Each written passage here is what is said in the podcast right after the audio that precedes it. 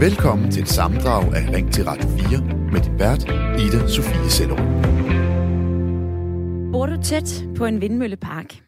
Eller kender du nogen, der gør? Så kan der være en pose penge på vej til dig eller dem, du kender. For regeringen vil nemlig i højere grad kompensere dem, som har en vindmøllepark som nabo. I Jyllandsposten, der lover indrigs- og boligminister Christian Rabia Massen, at der er en økonomisk kompensation til alle de borgere, der bor tæt på vindmøller, og at man også sætter flere penge af til at behandle de klager, der kommer over vindmølleparkerne. For tidligere i år, her i juni, der indgik et flertal i Folketinget en aftale om en ny planlov. Her var det afgørende for regeringen, at det bliver nemmere at omsætte vindmøller og solceller. Og fra Christiansborg, så vil man gerne anerkende, at det ikke er alle, som synes, det er en super fed idé med vindmøller i baghaven. Derfor så skal naboerne kompenseres med flere tiltag, skriver Jyllandsposten. Der er ikke kommet et bestemt beløb på endnu, men der står blandt andet det her i avisen. Ministeren lægger blandt andet op til en højere bonus til naboerne, flere midler til klagebehandling i sager om sol- og vindenergi, og at planloven skal fraviges, hvis der kan understøtte et lokalt projekt. Alt det her, det skal få os til at se på vindmølleparker og grøn energi med mildere øjne. For selvom størstedelen af os danskere, vi er for grøn energi, ja, så får pipen altså en helt anden lyd, når det handler om, hvor de her vindmølleparker skal sættes op. For vi gider ikke at være nabo til dem overhovedet. De kaster skygger, de larmer, ejendomspriserne falder, hvis en vindmøllepark bliver sat op tæt på ens hus. Der er altså flere grunde til, at protester mod vindmølleparker har været massiv her i landet i en del år efterhånden. Faktisk så bliver de fleste vindmølleprojekter skrinlagt på grund af voldsomme protester fra lokalbefolkningen. Det viser en rundspørg, som DR har lavet blandt de 55 oplands- og landskommuner i Danmark. Resultatet af den rundspørge, det var, at i næsten 20 procent, altså hver femte tilfælde, hvor man har forsøgt at opføre en vindmøllepark, ja, der har man måttet stoppe det her projekt på grund af protester fra borgerne. Kan sådan en pose penge, en økonomisk gulderod, så være til hjælp? Det er det, vi skal debattere den næste times tid, og jeg vil gerne have, at du fortæller mig, om du synes, det er en god eller en dårlig idé, at der nu er en økonomisk gulderod til naboer til vindmølleparker. Du må også gerne fortælle mig, om det her det er noget, der kan få dig til at se med mildere øjne på en vildmøllepark. Eller hvad tænker du selv? Det her spørgsmål skal først til Vojens, hvor jeg har Kenny Nielsen på øh, 45 år med i øh, lytterpanelet.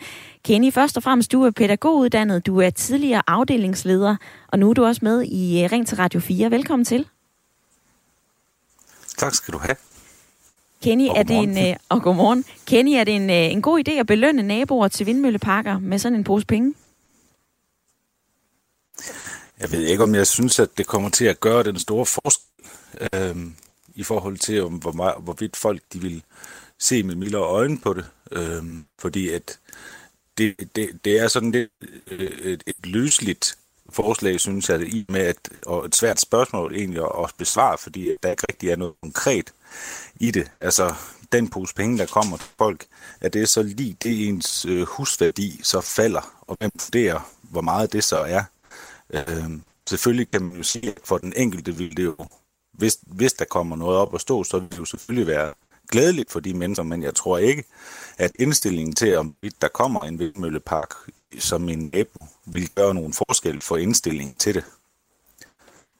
Og lidt øh, teknisk, som vi også øh, drysser ned over udsendelsen i dag, så har jeg også lidt fakta. Og når du siger netop, hvordan man indstiller til en vindmøllepark, Kenny, sådan som det er i dag, så er det jo ikke en kommune, der tager initiativ til at øh, sætte en vindmøllepark op. Det er typisk en jordejer og så en øh, privat vindmølleopstiller, som så beder kommunen om lov til at sætte de her vindmøller op. Og derefter så begynder den her proces altså. Men øh, ikke lige en umiddelbar god idé lyder det altså for Vojens. Vi skal også til Fyn, nærmere Svendborg, hvor Kasper Fjord på øh, 36 år er med i lytterpanelet. Kasper, jeg skal også lige have med, at du er musikarbejder, du er kulturformidler. Og så har du også en holdning til, om det er en god eller dårlig idé, at man får en pose penge, hvis man bor tæt på en vindmøllepark. Fortæl mig det. Ja, øh, men jeg er, jo, jeg er jo ikke øh, nødvendigvis uenig med det, Kenny siger. Ja, men jeg er jo... Øh, jeg synes jo også bare, at hvis politikerne træffer en beslutning øh, om, øh, at der skal være nogle vindmøller, så synes jeg også, at den skal respekteres, fordi det er faktisk de rammer, vi har valgt, fordi vi valgte at leve under i demokrati. Og hvis vi kan lave motorveje og flytte folk på baggrund af det, de beslutninger, så kan vi også godt gøre det i forhold til den vindmølle. Eller fem, eller 100. Hvis det er det, der er nødvendigt, Kenny og Kasper, jeg vender tilbage til jer lige om lidt. I er med i øh, hele timen og gør mig selskab. Og øh, du, som lytter med her til formiddag, kan altså også være med i dagens debat. Du kan gribe telefonen og ringe ind 72 30 44 44 eller en sms til 14 24. Kenny, du sagde lige før, vi ved jo heller ikke, hvor stor en pose penge, der er tale om nu, hvor øh, indrigs- og boligminister Christian Rabia Madsen siger, at der er en større økonomisk kompensation på vej. Niks. Der er blevet sat nogle penge af i forhold til øh, den klageinstans, så klagerne bliver behandlet hurtigere. Men der er faktisk allerede en aftale, hvor naboer til vindmølleparker kan få kompensation. Den blev lavet i øh, 2019, og øh, kort om den aftale, så kan man for eksempel få 5.000 kroner skattefrit om året, hvis man bor inden for 4-8 gange vindmøllens højde. Man kan altså også få 2.000 kroner skattefrit om året, hvis man bor inden for 200 meter til en solcellepark. Og i den her aftale tilbage fra 2019, der blev det også muligt for borgerne at sælge deres bolig til dem, som opstiller vindmøllerne, hvis man altså bor inden for en bestemt rækkevidde, altså inden for 6 gange møllens højde. Det er lidt teknisk, det her. Det behøver debatten ikke at være. Vi taler jo også om det principielle i, kompensation, når man bor tæt på en vindmøllepark. Altså også det her paradoks i, at vi jo netop er på den ene side meget glade for grøn strøm, og på den anden side, når det så skal ligge og placeres, så skal det absolut ikke ligge i vores baghave. Not in my backyard kan være et begreb, som du nok har hørt i den her debat før.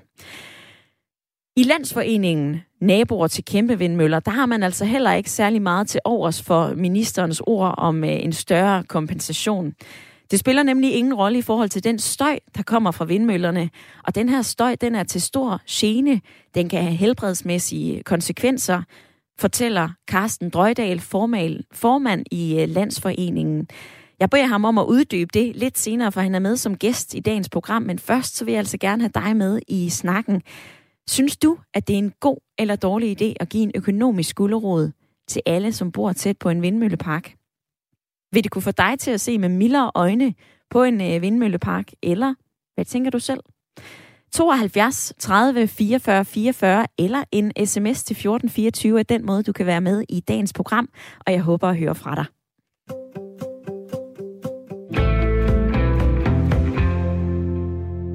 Kasper, jeg vender tilbage til dig, for øh, da vi talte sammen, ja. så sagde du også, det her det handler om det kollektive jeg. Vi skal ikke belønnes for netop at at gøre noget godt, altså bidrage til, at der kan være mere grøn energi. Hvad mener du med det? Øhm, jamen, øhm, det er jo fordi, at de fleste af os, de får, vi, får, vi har været børn en gang, og der er også nogle øh, af vores øh, forfædre, som har gjort noget for os, for det, at vi kan leve. Og måske skal vi også øh, prioritere, at der er nogle fremtidige generationer, der skal eksistere, i stedet for at tænke så meget på os selv. Så jeg synes, at øh, jeg går mere ind for sådan en større planlægnings øh, øh, tankegang end, øh, en, en, en, en privat ej af, jord eller ejendomsret. Kald det, du vil. Vi skal tale med den første gæst i øh, dagens program. En mand, som øh, nok ikke helt deler det synspunkt, som øh, du har, Kasper. Jeg kan nemlig byde velkommen til dig, Carsten Drøjdal, formand i Landsforeningen Kæmpe, Naboer til Kæmpevindmøller. Ja, goddag. Carsten Drøjdal, du har kaldt den her kompensation, som vi diskuterer i øh, dagens debat, for blodpenge. Hvad ja, mener du med det? det har jeg. Jamen, øh, vi er sådan set enige med, med Kasper i, at øh, vi ikke skal øh, give mennesker øh, penge øh, i forhold til at opsætte øh, vindmøller tæt på familiernes hjem. Øhm, det, man har gang i her, det regeringen har gang i, og Rabia har gang i her, altså ministeren, det er, at man er i gang med et øh, velkoordineret politisk spænd, hvor man vil aflede opmærksomheden på det, der er statens kerne, og årsagen til den kamp, der pågår derude i Danmark i forhold til vindmølleopstilling tæt på mennesker. Og hvad er det? Og, og årsagen er, at vindmøllebekendtgørelsen ikke indeholder beskyttelse af mennesker. Det er derfor, mennesker kender eller kæmper.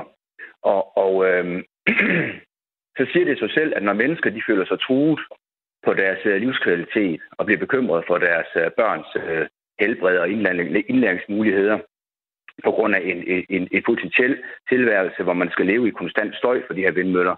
For de støjer, og de støjer voldsomt. Men kan du ikke lige prøve helt konkret, Carsten Drøjdal, at fortælle mig, hvad er det for nogle gener, du oplever, og som du også hører andre fortælle ved at være nabo til en vindmølle?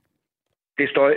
Det, det, det, det er støj, en konstant støj, og det er skyggekast. Og, og, og det er vigtigt at forstå, at når jeg siger det her med, at det er politisk spænd, politikere og vindmølleindustrien har igennem mange år været i panik i forhold til at få mange mennesker får øjnene op for, at vindmøllebekendtgørelsen ikke fungerer, og alene beskytter industrien i forhold til opstilling af vindmøller.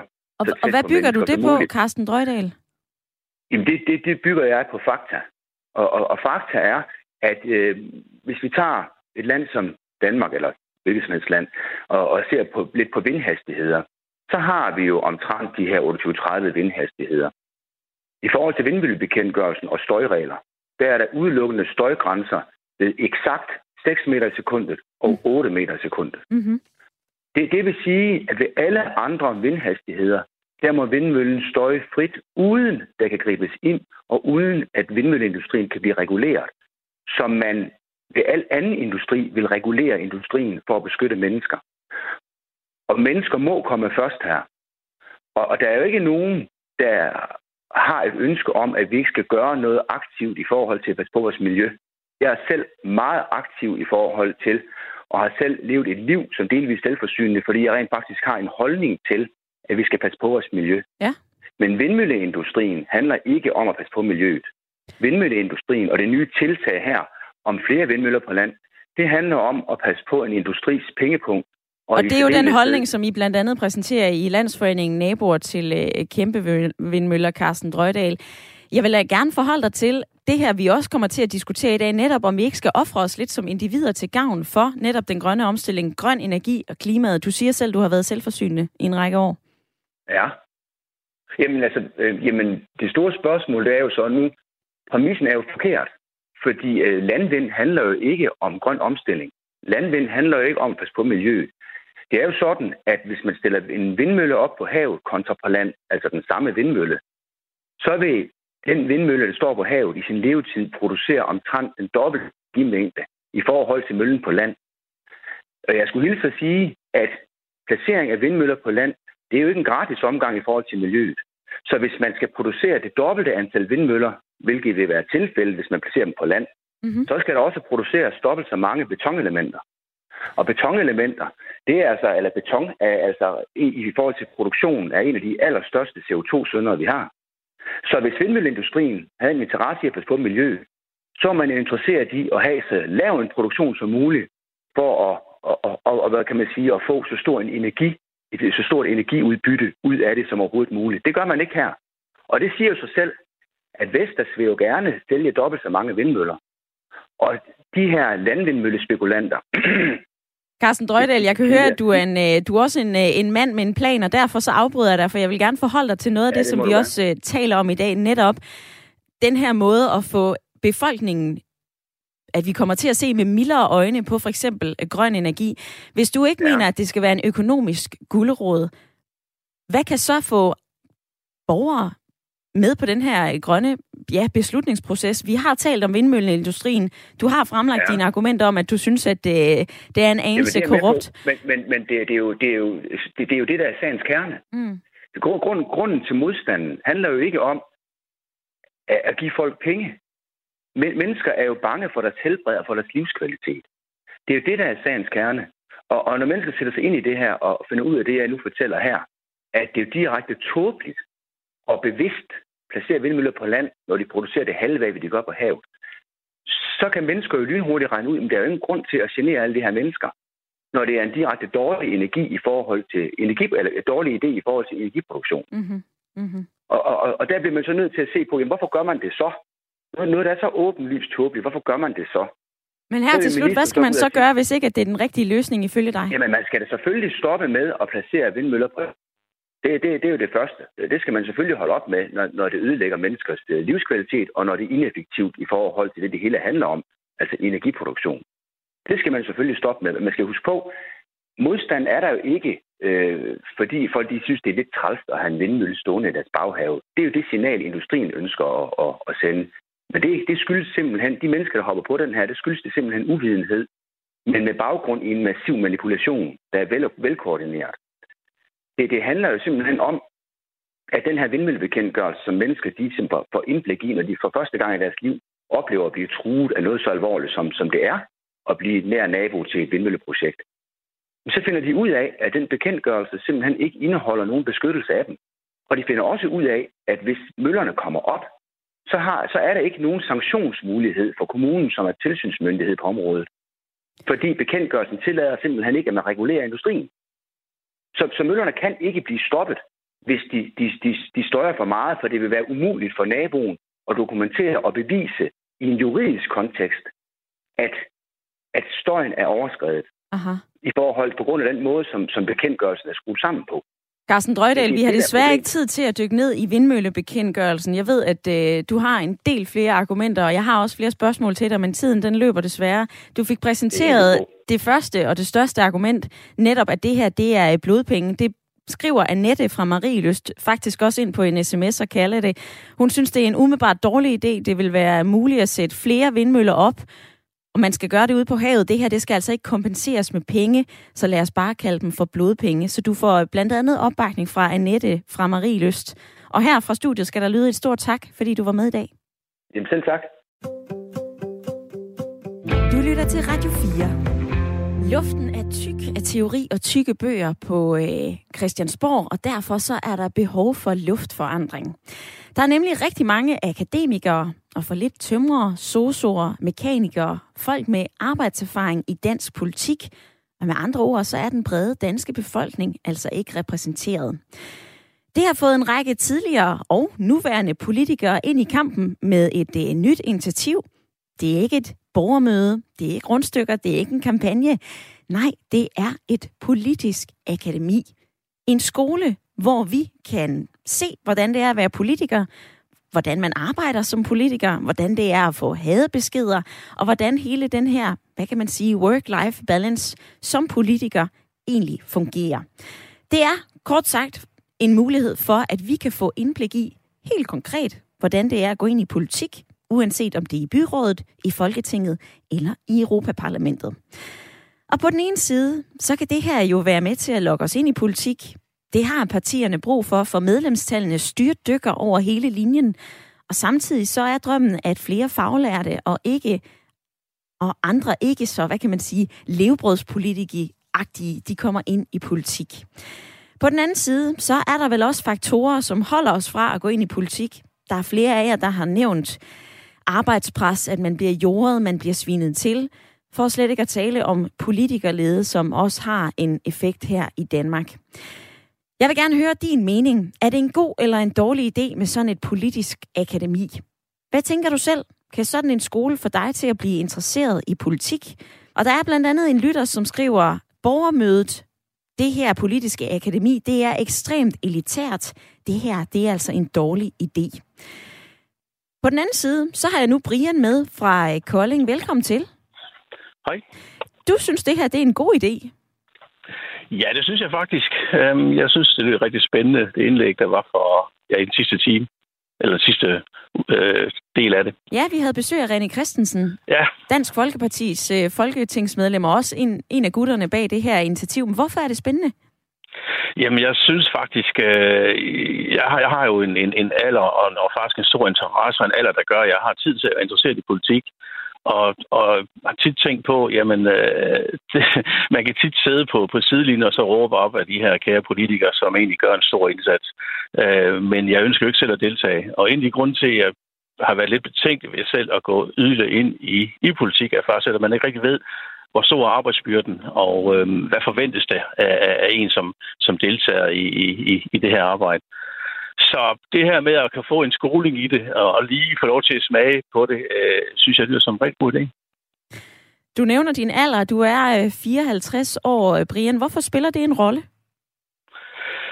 Øh, jeg, har ikke nogen rolle i sig selv. Altså, alder er jo, jeg, jeg synes jo, at alle burde deltage i den, øh, politiske debat, øh, lige meget om de har den rigtige alder øh, eller ej. Men må, måske, uden jeg siger for meget, øh, bliver man måske lidt mere politisk interesseret, jo ældre man bliver. Jeg tror, at unge mennesker har så meget andet, de skal, de skal tænke på.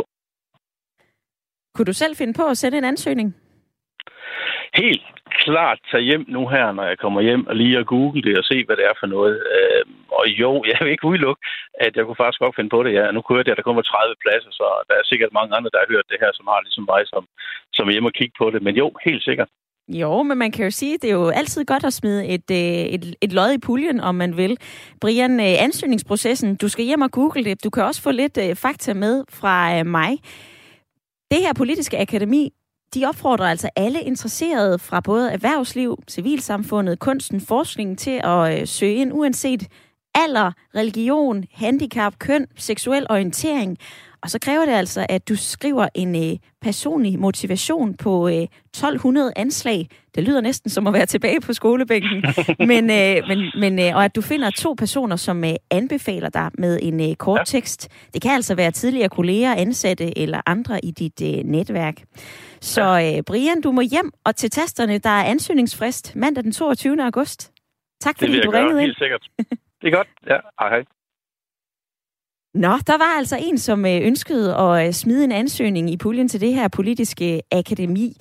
Jeg kunne godt tænke mig at høre, hvis det er noget, der har øh, sat lidt tanker i gang hos dig, så er du altså også velkommen til at gøre ligesom Brian og ringe ind til mig 72 30 44 44. Dorte, det som øh, Brian siger her, vi har jo alle sammen mulighed og egentlig også lidt pligt til at deltage i det samfund, vi er en del af.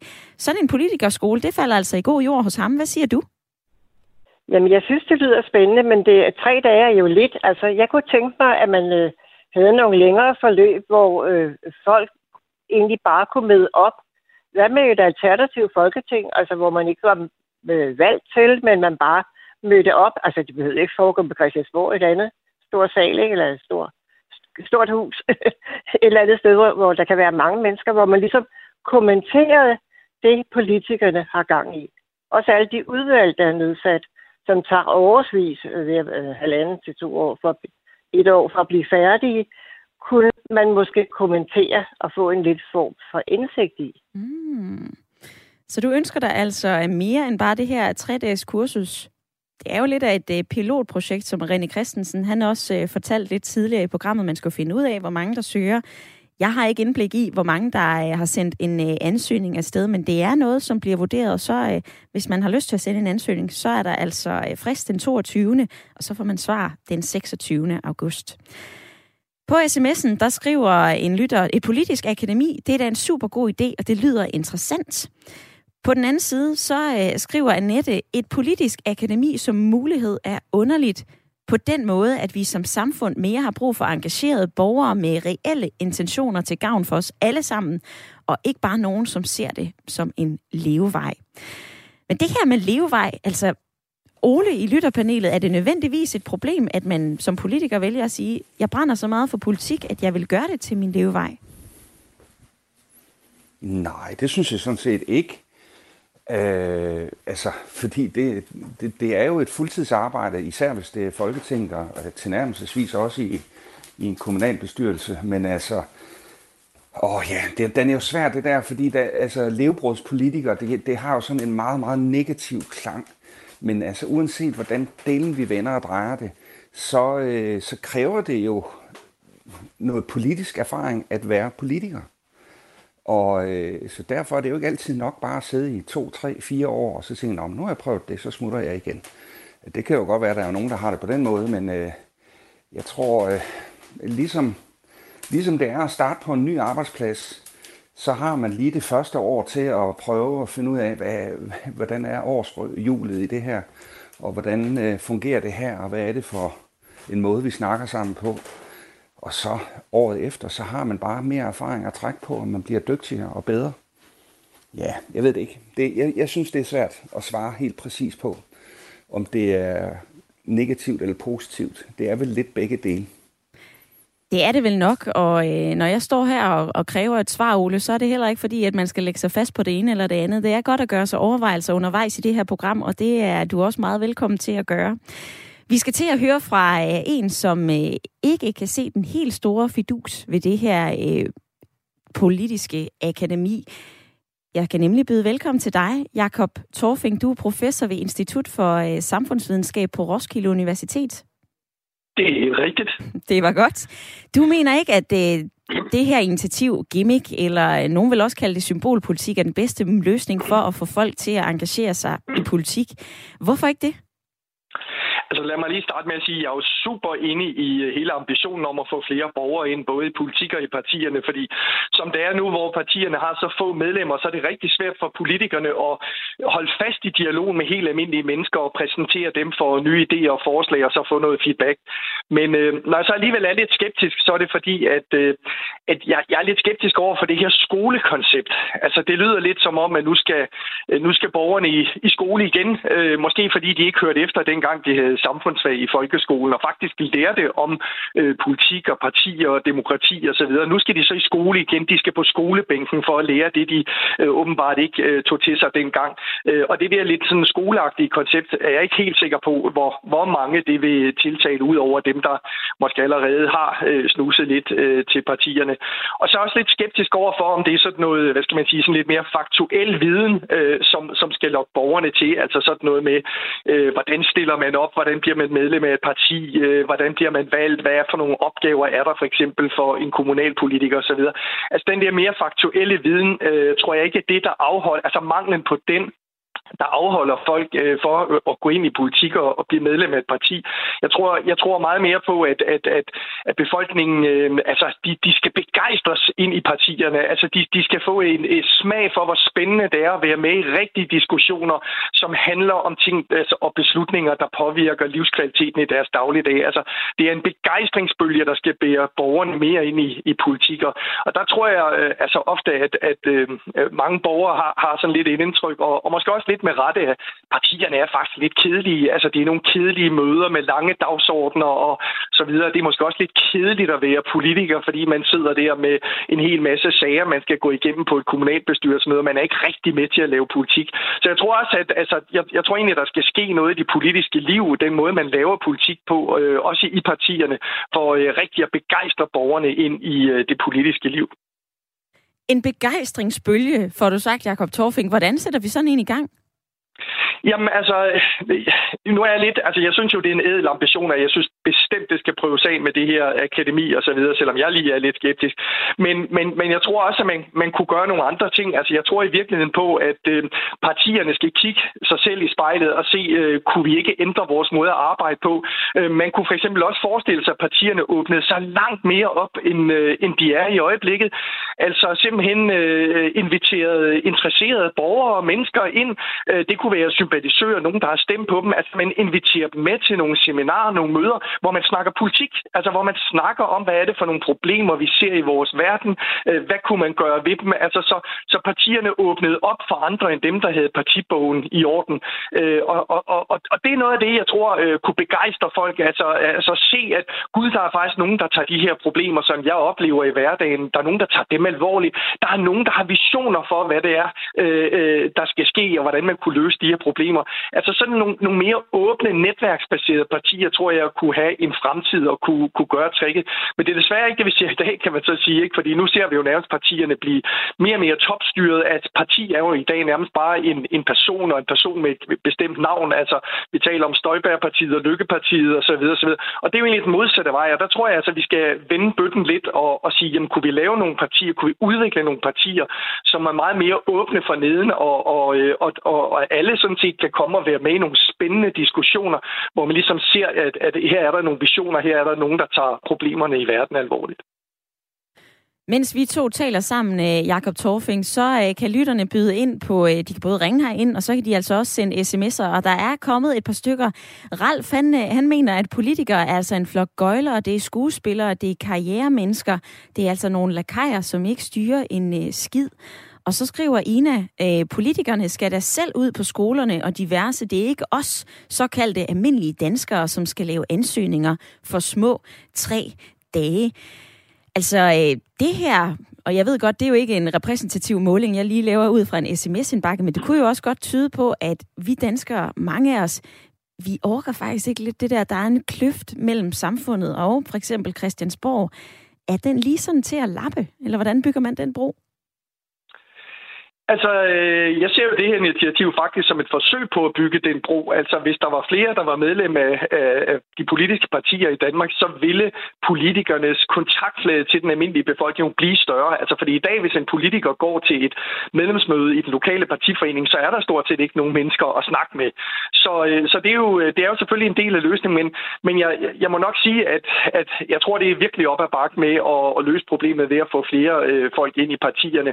Jeg tror, at vi skal tænke øh, i nogle andre baner, nemlig i, i, i, altså generelt i det her med at styrke borgerinddragelse og borgerdeltagelse i øh, det politiske liv. Og det ser vi jo rigtig meget ude i, for eksempel ude i kommunerne er man blevet rigtig, rigtig gode til, at, når man skal lancere nye øh, løsninger og forslag og have, have lavet nye løsninger på lokale problemer, så inviterer man øh, i langt højere grad end tidligere borgerne med i nogle diskussioner. Også sådan helt fra starten, hvor borgerne kan være med til at definere, hvad er egentlig problemet og komme med forslag til løsninger og sådan ligesom tage borgerne med hele vejen der.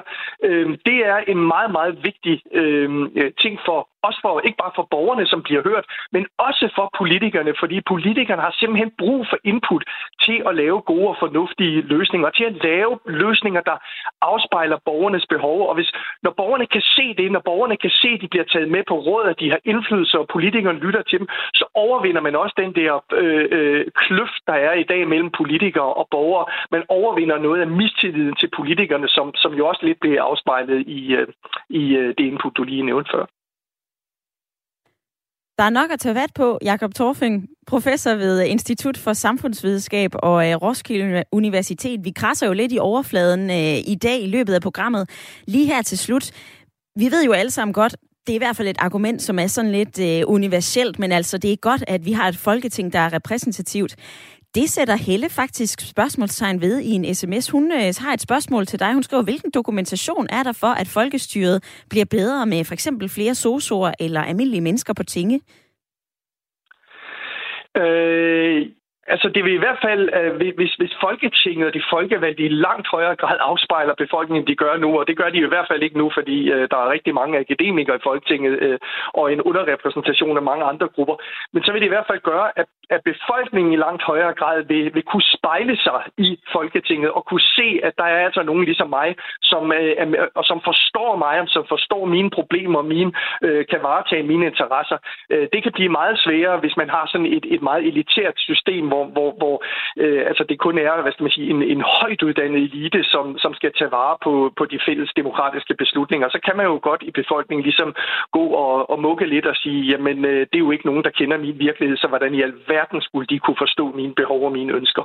Og det øh, altså så sådan en, en, en meget elitær udvikling i et øh, politisk demokratisk system er skadelig, fordi befolkningen simpelthen øh, altså langsomt kan vende sig mod det politiske system. Det er i høj grad det, vi har set i USA, hvor, hvor øh, altså, vi har et, et, et, et system, hvor der bare er sådan nogle konkurrerende eliter, som, som fuldstændig har mistet forbindelsen til den almindelige befolkning. Og det er jo noget af det, der har banet vej i USA for, øh, for den her dybe mistillid til øh, politik og de politiske institutioner, og i sidste ende banet vej på stormen på øh, den amerikanske kongres. Så, så den vej skal vi absolut ikke, og der skal vi altså tænke på at få flere ind i politik og flere ind i partierne, også dem, der ikke er højt uddannede akademikere. Hermed sagt og forklaret både til Helle, som sendte en uh, øh, sms ind, men altså også til mig og alle, som uh, lytter med i dag.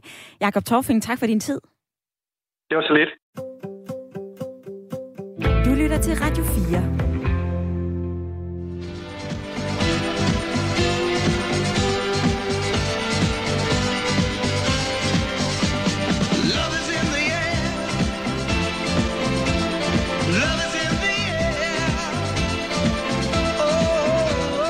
For i dag så debatterer vi romantik. Og det lyder jo dejligt, men jeg har faktisk taget det her emne med til jer, fordi jeg stusser over, om vi er dygtige nok til at være romantiske. Og det er altså ikke kun, når vi dater eller inviterer hinanden ud. Det er også, når vi er i et øh, fasttømret parforhold, i et ægteskab, som har været og har mange år på banen. Lige før så talte jeg med Katrine Axholm. Hun er parterapeut, og øh, ifølge hende, så skal vi altså huske at være romantiske. Hvis ikke vi er det, så kan det altså betyde, i hvert fald, at vi kan blive fristet andre steder fra. Selvfølgelig handler det om, hvem man er, hvilken situation man er i, men det er altså vigtigt at prioritere romantikken Det kan ellers give, ja, rodløshed, miste troen på kærlighed. Jeg synes også, at kærlighed er limen i vores samfund. Jeg synes, det er vigtigt, at vi taler om det her. Jeg synes også, det er vigtigt, at vi taler om romantik. For romantik, det er jo ofte noget, som jeg også kan se og høre, det er en opgave, der bliver tørret af på mændene. Det er manden, der inviterer ud. Det er manden, der betaler. Det er manden, der holder stolen. Det er manden, der gør det og det og det og det. Er det fair? Er vi dårlige til at være øh, romantiske? Hvad med os kvinder? Og burde vi egentlig lægge mere betydning i det at være øh, romantisk, og ikke bare tænke blomster eller rosenblade, det er kitsch, det er Hollywood. Vi dykker ned i mere romantik, og lidt senere så skal jeg også tale med en kønsforsker, hvor vi sætter fokus på det her med romantiske opfattelser mellem mænd og kvinder. Du kan være med i dagens program. Du kan både forholde dig til, om du synes, vi er for dårlige til at være romantiske herhjemme. Det kan være, at du har nogle erfaringer eller nogle holdninger, som du har lyst til at byde ind med. Det kan også være, at du har nogle gode råd. Jeg står stadigvæk med en øh, papirlap her i studiet og indsamler alle jeres bedste romantiske tips. Der er alt fra at tre kys om dagen. Inge, hun skrev, at man skulle have et kys morgen, middag og aften. Julie i lytterpanelet, hun skrev, at det er vigtigt at prioritere at forkæle hinanden, når øh, man er børnefri. Og så sagde Per i lytterpanelet, at man skal altså sørge for at være der. Man skal sørge for at være nærværende og vise, at man altså tager hensyn til hinanden. Og nu skal vi til Helsingør og tale med dig, Jan. Velkommen til. Tak. Jan, er du en romantisk type? Øh, nej, det tror jeg ikke, jeg er. Men øh, jeg holder det hævd ved at tage på hotelweekend en gang. Og hvorfor har du netop lige valgt, at det er det, er det der virker? Jamen, det var fordi, vi mødtes øh, på et hotel. Hun var receptionist, og så blev vi kærester, og det har vi så været i mange år. Og øh, det er en god måde at holde ved lige på. Øh, man tager sådan en weekend, og så man også, deler man jo også økonomien, så det er ikke kun manden, der betaler. Ja, netop det her med manden, der betaler, det er noget, vi sætter fokus på den næste halve time, Jan. Er det manden, der har initiativet for at være øh, romantisk, eller hænger den også på os kvinder? Jamen, den hænger der på os begge to. Altså, nogle gange så foreslår jeg, at vi tager på en hotelweekend, eller, eller også gør hun, og det gør vi sådan er til. Altså en øh, hotelweekend kan være en måde at være romantisk på, lyder det altså fra Jan, som var med på en telefon fra Helsingør. Tak fordi, at du øh, ringede ind, Jan. Jeg skal tilbage til lytterpanelet og spørge øh, dig, Per. Hvem er den mest romantiske hjemme ved jer? Er det dig eller din kone? Det vil jeg næsten tro om min kone. Jeg, jeg, jeg er nok mere til at huske det ved sådan de her specielle mærkedage, og sådan noget, når det lykkes mig at huske dem. Da I begyndte at se hinanden, var det så sådan noget, du tog mere på dig? Eller hvordan har den udvikling været, når man har været gift i snart 30 år? Øh, jeg tror nok, jeg var, hvad skal vi sige, da vi begyndte at se hinanden, der var jeg helt absolut nok mere op på duberne, end jeg er i dag. Eller i hvert fald på en anden måde, ikke? Og det er jo igen med, at der er mange, hvad skal vi sige, øh, praktiske ting, hvor man også kan gøre noget for hinanden. Og det, det er sådan noget, der kommer senere i parforhold. Ikke? Hvad med den anden halvdel af lytterpanelet, Julie? Hvad siger du til øh, den, altså den her traditionelle romantiske tankegang om, at det er manden, der skal tage øh, initiativ? Er du enig i det? Nej, jeg synes også, at også kvinder vi godt må tage et initiativ en gang imellem til, som de selv siger, med lige at komme en tur i biografen, hvis der kommer en film, man rigtig godt kan lide, og der kommer en nummer to eller noget andet. Så jeg synes også, at vi kvinder vi godt må op os lidt så der ikke kommer så mange skilsmisser. Det synes jeg er rigtig ærgerligt. Og jeg giver også en af de andre, som der skriver sms'er ret, i at det er børnene, der er vidunderlige. Og det er dem, vi skal tage os af. Så det er også derfor, man kommer til at glemme romantikken lidt. Men man har det også rigtig sjovt, man har det hyggeligt, og det spiller også meget i, i at man har det rigtig godt. Så vi har da snart været sammen i 19 år i hvert fald. Så det kan jeg da godt anbefale at have det sjovt og hyggeligt. Det er også en stor del af det. Det her med at øh, have nogle aktiviteter og, øh, og lave noget sjovt, det er der også flere, som har budt ind med på øh, sms'en.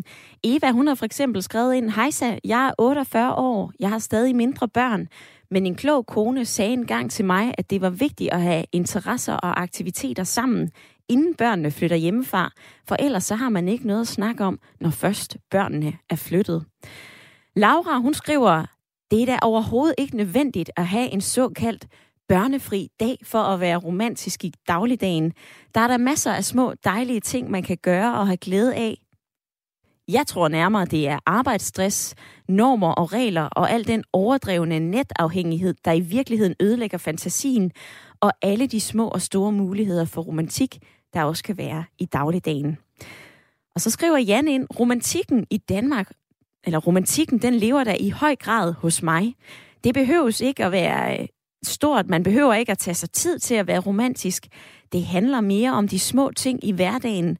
Man er nærværende, man overrasker hinanden. Personligt, så bruger jeg stadig postkorts, sædler i madpakken, blomster uden årsag og interesse i min kærestes hverdag. Jeg kigger hende i øjnene. Jeg har en let berøring. Jeg spiller musik hver dag. Det behøves altså ikke at kræve så meget. I dag, der taler vi om romantik. Jeg har både spurgt dig, om vi er for dårlige til at være romantiske her i Danmark. Du kan byde ind med din holdning, din erfaring, uanset om du er single eller i et parforhold, eller i et ægteskab, uanset din civiltilstand, så ring lige ind til mig og øh, fortæl mig, hvad du mener om øh, romantikken i dit eget liv. Du må også meget gerne fortælle mig dine bedste romantiske råd og gestusser. Er det så svært? Skal vi gøre det så stort? Og hvem er det egentlig, der har ansvaret? Er det både øh, mænd og kvinder, eller er du lidt mere traditionel og tænker, det er altså manden, som skal være den mest romantiske i et parforhold? Til at hjælpe os med at svare på de spørgsmål, der har vi inviteret dig med i programmet Christian Gros. Du er kønsforsker. Du er ved at skrive en bog om øh, kærlighed. Velkommen til. Jo, tak. Har de her normer udviklet sig i forhold til, øh, hvem der tager det romantiske initiativ? Ja, de har ændret sig øh, ret meget, altså de sidste 100 år i hvert fald, øh, på den måde, at, øh, at kvinder jo øh, i dag er frie til at tage initiativet, øh, hvis de vil. Men der er stadig nogle normer, som, øh, som er så sejlivede, at, at øh, det ofte er, er sådan, at, at manden han formodes eller forventes at, at tage det første skridt. Øh, men, men det er sådan i dag, at, at det står kvinder øh, frit for, men der kan være en masse ting, der blokerer øh, for, at, at kvinder faktisk tager mere initiativ. Hvad kan være det, der blokerer? Jamen, der kan fx være den her gamle idé om, at, at øh, kvinden må ikke være for, for, for fremstormende eller øh, udadfarende eller øh, ligesom alt for fløtende osv. Det er sådan det her elgamle såkaldte luderstigma, der nogle gange stikker næste frem. Altså, øh, kvinden må ikke ligesom tage for meget initiativ. Hun skal være passiv og vente på mand, at manden gør noget. Øh, ellers så kan hun blive set ned på eller bange for øh, måske at, at, øh, at føle skam over, over sin, øh, sin, hvad kan man sige, øh, sin fløt, og også en skam over at blive afvist. Så, så der er ligesom en masse ting, der kan lægge bånd på, på kvinder i dag. Er det ikke lidt pudsigt, at vi står her i 2022, vi har så mange muligheder for at øh, date og finde kærlighed, og så har vi stadigvæk de her gamle normer og komplekser, vi ikke kan komme af med? Jo, det er, meget, det er egentlig ret besynderligt, fordi vi har jo øh, i høj grad øh, fået øh, noget, der minder om ligestilling på en række områder i samfundet. Øh, men lige når det gælder øh, sådan det intime liv og kærlighedslivet og datinglivet, der er stadig en masse øh, skævheder, og det har som sagt at gøre også med den her skam, øh, som ikke mindst øh, rammer øh, kvinder hårdt og, og også kan begrænse i nogen grad. Men der er også noget, der handler om, at, øh, at mænd øh, kan være bange for at tage initiativ. Øh, og det, øh, det, det, det, der tror jeg måske særligt noget, der gælder i, i, i vores del af verden, altså i, i Nordeuropa, at, øh, at, at mænd er bange for at blive afvist. Øh, altså bange for at tabe ansigt, øh, når de bliver afvist. Ikke? Jeg føler nærmest, at de går helt i stykker, når, øh, når, når, når en kvinde måske ikke er med på deres forslag. Øh, det, det tror jeg er noget meget, det tror jeg er meget noget kulturelt i virkeligheden, øh, hvor, hvor mænd også skal, skal komme sig over øh, den her følelse af, af, af, af kan man sige, skam eller, eller at tabe ansigt i, i fløten og i kærligheden. Det lyder jo lidt som en øh, formel, der kan være meget svær at løse, hvis kvinder går og bøvler med, at de ikke må være for udfarende, og mænd er bange for at tabe ansigt. Hvad, ja, hvad skal vi gøre for det, at fremme romantikken? Ja, jamen det, det handler jo om, at man, man simpelthen jo øh, også øh, finder ud af med sig selv, at, øh, at man rent faktisk ikke taber noget ved at blive afvist. Altså, det, er jo, det er jo ligesom det, som, som, som man også har set i andre kulturer, for eksempel i Brasilien, hvor jeg har boet, hvor, hvor mænd tit har det sådan, jamen altså, hvis de ligesom lægger op til noget, og kvinden ikke er interesseret, jamen så gør det ikke noget. Så har det ikke noget med dem at gøre. Så er det, så er det fordi kvinden ikke er interessant eller interesseret, og, det, og så går man videre til en anden. Øh, så kan man sige, øh, der, der, har, der er det måske lidt sværere for, for os, at vi har det med at vende afvisningen indad, som om det er vores egen skyld. Øh, men hvis man kan overkomme det og, og ligesom øh, øh arbejde med sig selv og finde ud af, at man rent faktisk ikke går i stykker, fordi man bliver afvist, øh, at det er okay øh, at, at satse og gøre sig umage med den risiko, øh, der er i det, for at, øh, at tingene ikke lykkes, jamen så tror jeg, at vi, øh, vi er kommet et godt stykke af vejen. Men det kræver øvelse for mange øh, mænds vedkommende at, at, at komme derhen. Øh, fordi det jo selvfølgelig øh, er ubehageligt at, øh, at blive afvist, eller når tingene ikke lykkes. Så her til slut et kærlighedsråd, som du vil give lytterne, uanset om det er M eller K, eller øh, hvilket køn man har. Hvad vil du gerne sende afsted til lytterne? Jamen, der vil jeg sige, at det er vigtigt at øh, for det første tage sig tid, altså koncentrere sig. Øh, hvis, man, hvis det er kærligheden, man søger, og ikke bare øh, og ikke sex og fløter, øh, jamen så handler det også om, at man tør satse stort, altså at man viser mod øh, i kærligheden øh, og gør sig umage. Øh, det er klart, at det kræver en ekstra øh, indsats, og det er altid risikabelt, men, men sådan er kærligheden nu engang. Vel sagt, og øh, hermed også skrevet ned på listen over romantiske råd og øh, gæstusser, som jeg har med i studiet i dag. Christian Gros, kønsforsker. Jeg gør også lidt reklame for den bog, du er ved at skrive om kærlighed. Den skal man holde øje med. Tak for din tid i dag. ja, det var så lidt. Du lytter til Radio 4.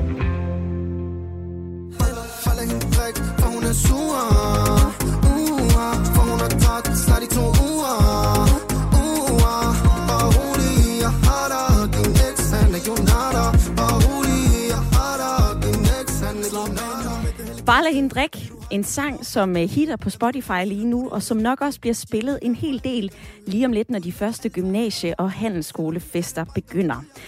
For landets ungdomsuddannelser har arrangementer, hvor der bliver serveret alkohol, men sådan burde det ikke være. Forstår det til Sundhedsstyrelsen, ja, så skal flaskerne pakkes væk, og ølhanen skal slukkes.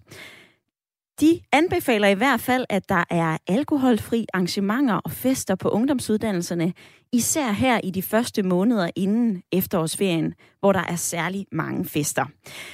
Det her forslag, det diskuterer vi i dag, og på sms'en så byder I ind med forskellige meninger. For eksempel så skriver Ellen, tak til Sundhedsstyrelsen vedrørende alkohol. Gymnasier, det er det første skridt. Smuk fest, druk, druk, druk. Jeg synes, det er på tide med et opgør. Alkohol, stoffer, det er totalt skadeligt, og det er et emne, der vil være godt at blive taget op af jer i det hele taget. På den anden side af banen, så skriver en lytter, øh, Birgitte Hansen, lad de unge få alkohol til fester. Forbud er aldrig godt. Prøv i stedet at ændre vaner og holdninger via samtaler og erfaringer, og dermed så kan de unge forhåbentlig lære at stoppe med at drikke, inden at de bliver for fulde. Hvor er forældrene i den her udsendelse? Det kan være, at du forældre og sidder og lytter med lige nu, så vil jeg altså meget gerne høre fra dig. Du bliver ikke lynchet. Du skal ikke stå til ansvar for øh, de unges alkoholforbrug. Jeg vil faktisk bare gerne høre, hvilke tanker du gør dig som forældre, og hvor vi skal placere det her ansvar. Er det gymnasierne, der skal stå for at ændre unges alkoholkultur? Er det de unge selv? Er det os og dem, der er forældre? Skal vi gør det forbudt? Skal vi sige, hey, der skal ikke være alkohol til en gymnasie eller en øh, erhvervsuddannelsesfest? Annette, hun har øh, skrevet den her fra Marie Lyst. Nogen bør gøre noget nu. Når vi ser og hører i medierne, at hvor unge mennesker ikke bare drikker lidt sammen for hyggens skyld, men næsten ser det som en konkurrence at drikke alkohol så hurtigt som muligt, ja, så er det altså, øh, for at opnå respekt for deres kammerater, ja, så er vi altså nået rigeligt nok. Så lad bare Sundhedsstyrelsen komme på banen og desværre forbyde alkohol i gymnasier og på ungdomsuddannelserne. Der er tale om et gruppepres. Ordene her fra øh, Annette, som bakker op om Sundhedsstyrelsens anbefaling, men det er der altså flere elevsamslutninger, der ikke gør. En af dem, der er skeptiske over det her forslag, det er dig, Oliver Gabrielsen, formand for øh, Landssamslutningen af Handelsskoleelever. Velkommen til programmet. Mange tak. Du mener ikke, at et, øh, hvad kan vi kalde det, et forbud, kan vi vel godt sige, det er mod alkohol frem mod efterårsferien, er den øh, rigtige vej at gå. Hvorfor ikke det? Nej, altså, vi synes, der er et problem med den danske struktur, men vi synes i hvert fald ikke, at Sundhedsstyrelsens løsninger er de gode. Øh, vi anerkender i hvert fald, at vi har et problem, men et forbud er ikke den rigtige vej. For øh, vores ungdomsdanser, de, øh, der festerne fylder rigtig meget, og det gør alkoholen også. Men et forbud vil bare skubbe de her fester ud i utrygge miljøer, i stedet for, at vores ungdomsdanser kan være med til at skabe nogle trygge rammer for de unge, hvor at de unge kan drikke under opsyn, og hvor alkohol nødvendigvis ikke behøver at være i centrum, men kan være en del af rammen, mens man sidder og spiller brætspil eller brugfodbold. Men altså, man kan vel også holde øh, diverse privatfester, netop uden at der er voksne. Og øh, til en gymnasiefest, der kan man jo også dukke øh, fuld op, inden at man, at man kommer ind. Altså, hvor stor en rolle spiller alkohol ifølge dig, når man starter på en, en ungdomsuddannelse? Det spiller i hvert fald en, en større rolle, i hvert fald den første uge eller to uger. Men generelt set er mit indtryk, at det ikke spiller en særlig en større rolle.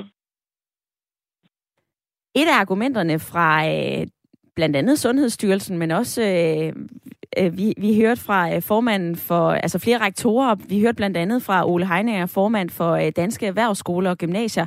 Han siger, at det her, det kan jo også være med til, at vi lærer de unge, at man godt kan være en del af et fællesskab, man kan godt få nye venner, man kan godt have det sjovt uden alkohol. Kan du se pointen i det argument? Det kan jeg helt sikkert øh, se pointen i, og det er vi også helt enige i, i hvert fald fra Landsholdsflyvende Handelsskolelevers side. Vi mener bare ikke, i hvert fald det her forbud er den rette vej. Og jeg tror i hvert fald også en vigtig point, som man også glemmer, det er at forældrene har også et eget ansvar, og de er jo også rollemodeller for os. Men det er altid også unge, som skal stå på skud for øh, generationers drukkultur. Altså sådan, for de voksne bliver aldrig stillet spørgsmål til, om øh, til julefrokost, når de sidder og drikker snaps for eksempel.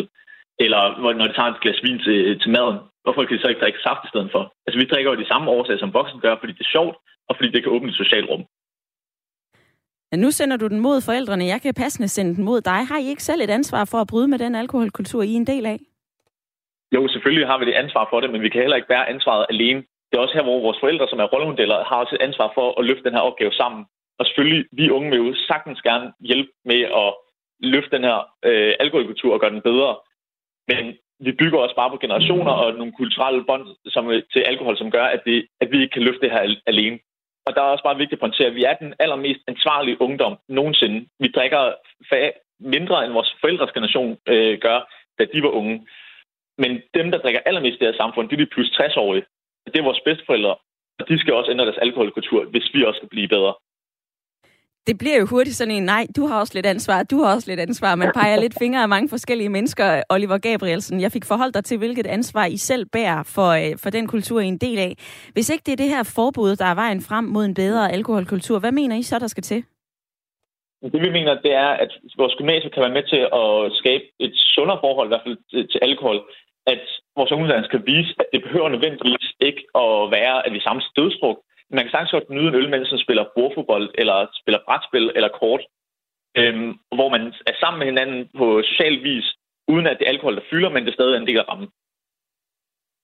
Hermed sagt og argumenteret øh, Oliver Gabrielsen, formand for Landssamslutningen af Handelsskoleelever. Tak for din tid i dag. Hej, tak.